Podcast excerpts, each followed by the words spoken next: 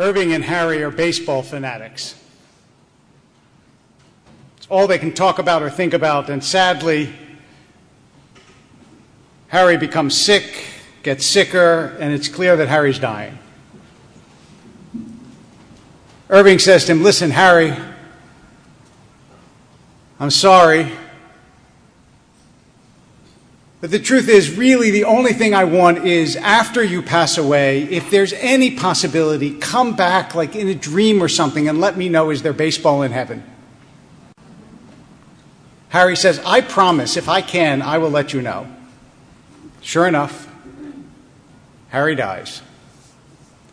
And a week later, he comes to Irving in a dream. He says, Irving, I have good news and I have bad news. It's what? He says, The good news is there's baseball in heaven. And Irving goes, That's wonderful. What's the bad news? He says, You're pitching Thursday.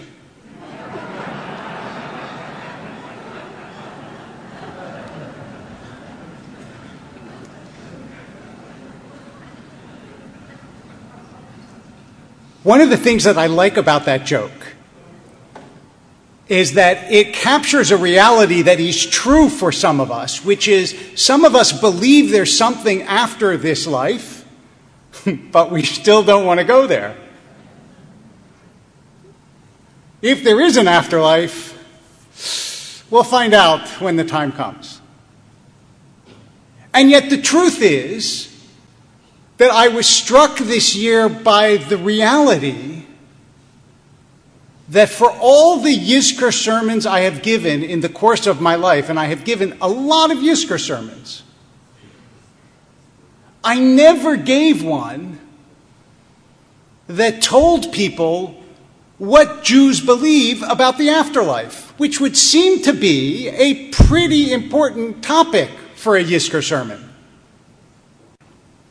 And not only that, but of all the fundamental questions of belief that Jews ask, or that Jews have wrong impressions about, I would say the afterlife might be number one.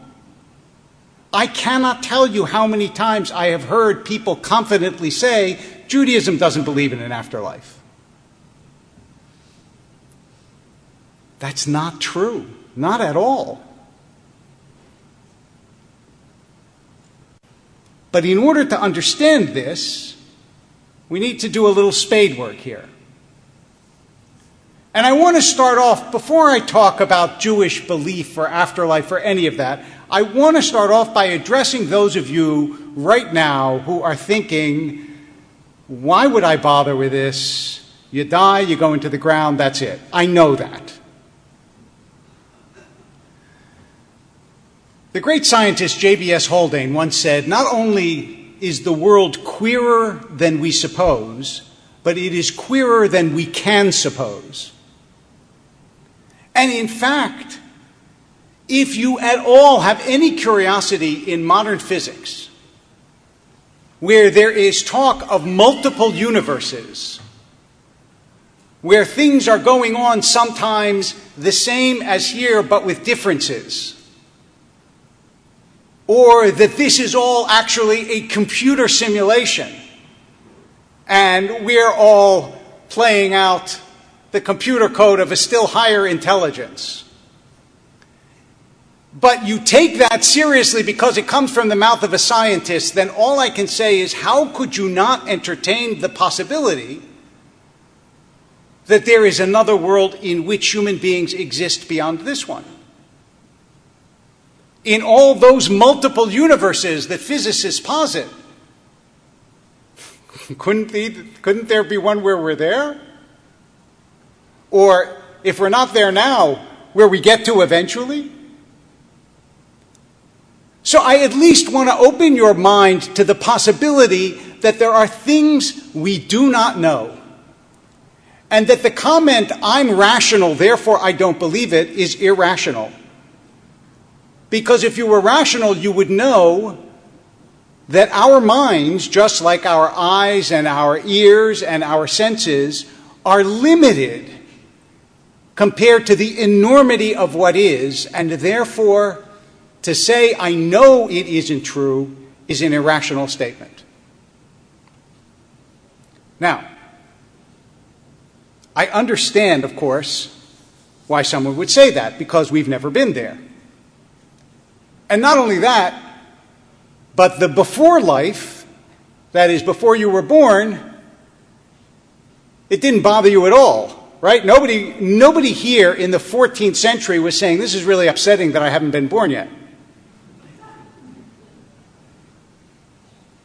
Unless maybe you watched the beginning of Outlander, in which case it's a problem. But otherwise, we realize that existence is, as Nabokov put it, a brief crack of light between two darknesses.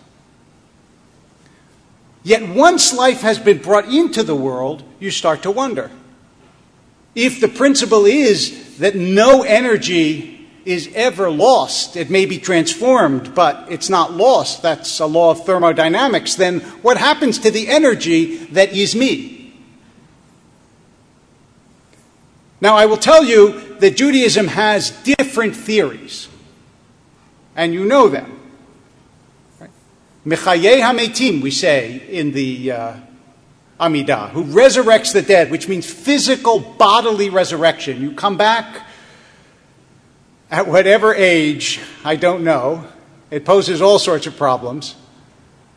But that you come back as a physical being, which I grant you is somewhat improbable hard to believe. Although, as the Talmud says, if God could create you from dust once, why couldn't God create you from dust twice? Which is a reasonable question. Nonetheless, I'm going to leave resurrection alone for a minute. And I'm also going to leave alone reincarnation, which is another thing that doesn't exist in mainstream Judaism, but in mystical Judaism, reincarnation is also a theory and perhaps a theory for another time. But the idea that you have a non physical part of yourself, which is really what's at the core of all of this, that idea is repeated again and again. What's the first prayer a Jew is supposed to say in the morning? Modeh ani lefanecha melech. I am grateful to you, the Lord my God, Shehachazarta bi nishmati, who has returned my soul to me. As if, in some sense, you're parted with it when you're in deep sleep, but it is returned to you. Elohai nishamasha natata bi tahorahi. We say it in every morning service. God, the soul you have given me is pure. We, by the way, muck it up along the way, but it starts off as being pure. And that idea, that idea that there is something non physical about human beings, is a very powerful idea. Once we start to physicalize it, then we start to lose it. So as soon as I start to describe what heaven is like, it sounds ridiculous. Mark Twain in Letters from Earth says people think they're going to lie on green fields and listen to harp music. He said, You actually wouldn't want to do that for five minutes while you're alive. So, why you think that will make you happy doing it for the rest of eternity, I don't understand. But it just shows how unable we are to conceive of a world that isn't this one. After all, before you were born into this world, you could not have imagined this world. Who could have imagined buildings and tuna fish and eyes and colors and all these things that we've never experienced.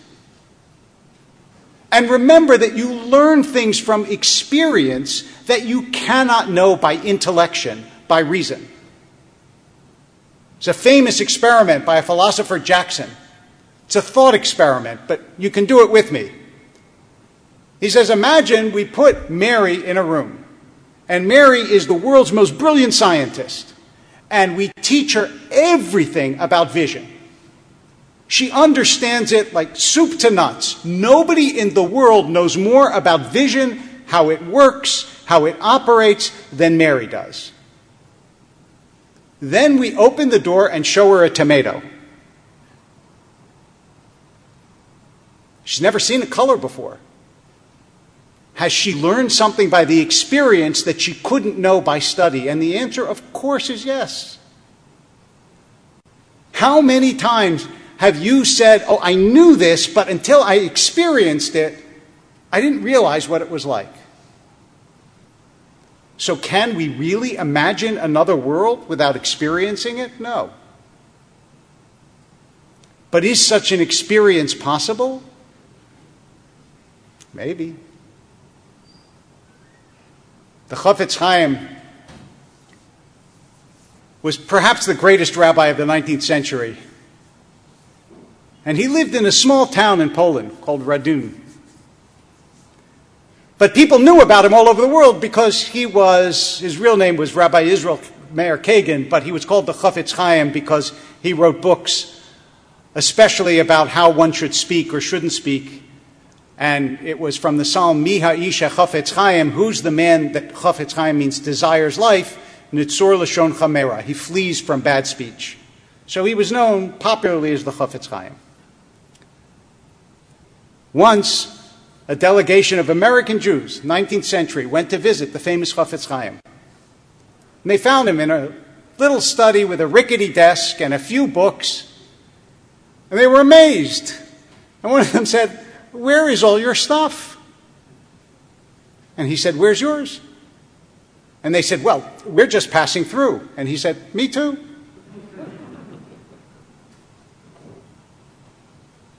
That belief, the belief that in fact we were passing through and that there was something beyond this,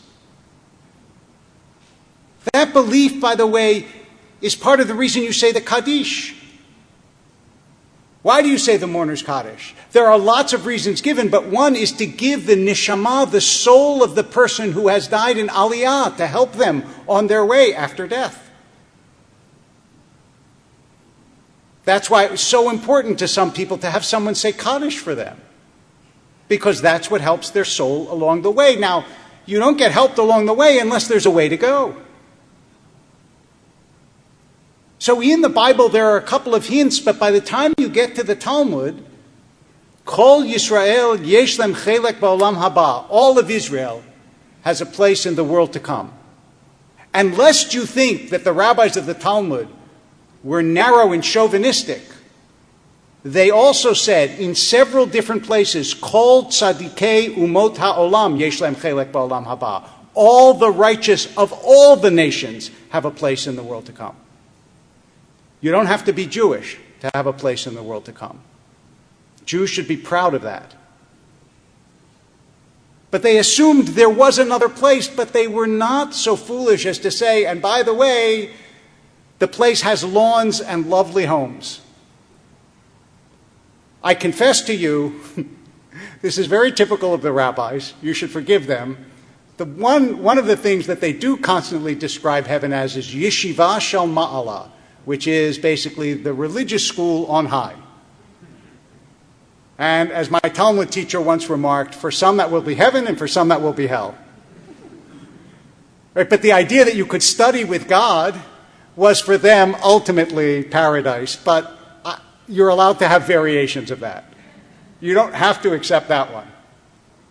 But this idea that it was possible to be more than we are, that we don't entirely disappear, but that we transform in one way or another, this is really important in the Jewish tradition. Can you imagine having a God that loves you and abandons you the day you die? In fact, some midrashim, some rabbinic legends talk about the idea that there's a storehouse of souls. And as new people come into the world, they draw from the storehouse of souls. And that we pass on and that we discover a reality far beyond anything we could imagine.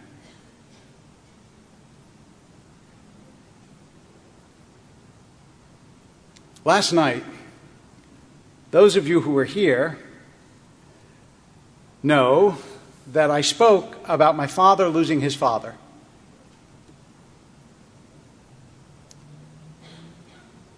I know that this might surprise you, but my father and I, though both rabbis, and I have another brother who's a rabbi, and one who's a scientist, and one who's an ethicist, we didn't that often have strictly religious discussions. But occasionally we did. And once I remember, a few years before he died, I was walking with him along the Schuylkill River in Philadelphia, where I grew up and where he lived, and I said, You know, Dad, I've never asked you this before, I don't think, but what do you think happens after you die? By the way, this is a great question to ask people. And if you have people in your life that you haven't asked, Ask them. And I'll tell you what he told me. He said, I don't believe that human beings disappear. And I thought, that's exactly what I think. I don't know what happens to us, but I don't believe we disappear. Can you look in the eyes of someone you love and think, that's all synapse, no soul? Can you explore yourself and think, ah, this is just a physical thing? There's nothing intangible in me. Even though we live in a world of intangibles, imagination is intangible, dreams are intangible, concepts are intangible, mathematics is intangible. There is nowhere in the world where 2 plus 2 equals 4 exists as a sort of abstract theorem. It's intangible, but it's real. So, if we live so much in the intangibles, can't there be something in us that is intangible?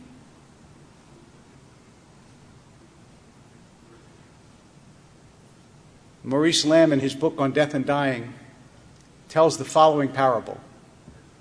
He says, Imagine twins in a womb. One of them, in the discussion that they're having back in the womb, says, You know, this is it. There's no world outside this. We've never seen another world. We've never experienced another world. This is all we got. But his brother says, No, I think there's more. I think there's something out there. Now, he says, imagine that the one who believes is born. Back in the womb, his brother is mourning a death. Out in the world, we're celebrating a birth. That, he said, is what it's like in this world and the next world. Now, I've known that parable for many years, told it before. But this year, it took on a special poignancy by something else that I learned that you just saw. My whole life, I always assumed that when we fall Korim in front of the ark, when the cantor and I, you saw, went all the way down, put our faces to the ground in front of the ark, I always felt that and experienced that as a moment of humility and creatureliness before the Kadosh Baruch Hu, before God. But this year, I read the interpretation of the late chief rabbi of England, Immanuel Jakobovits. He said, when you fall Korim in front of the ark, it's a fetal position. You're about to be reborn.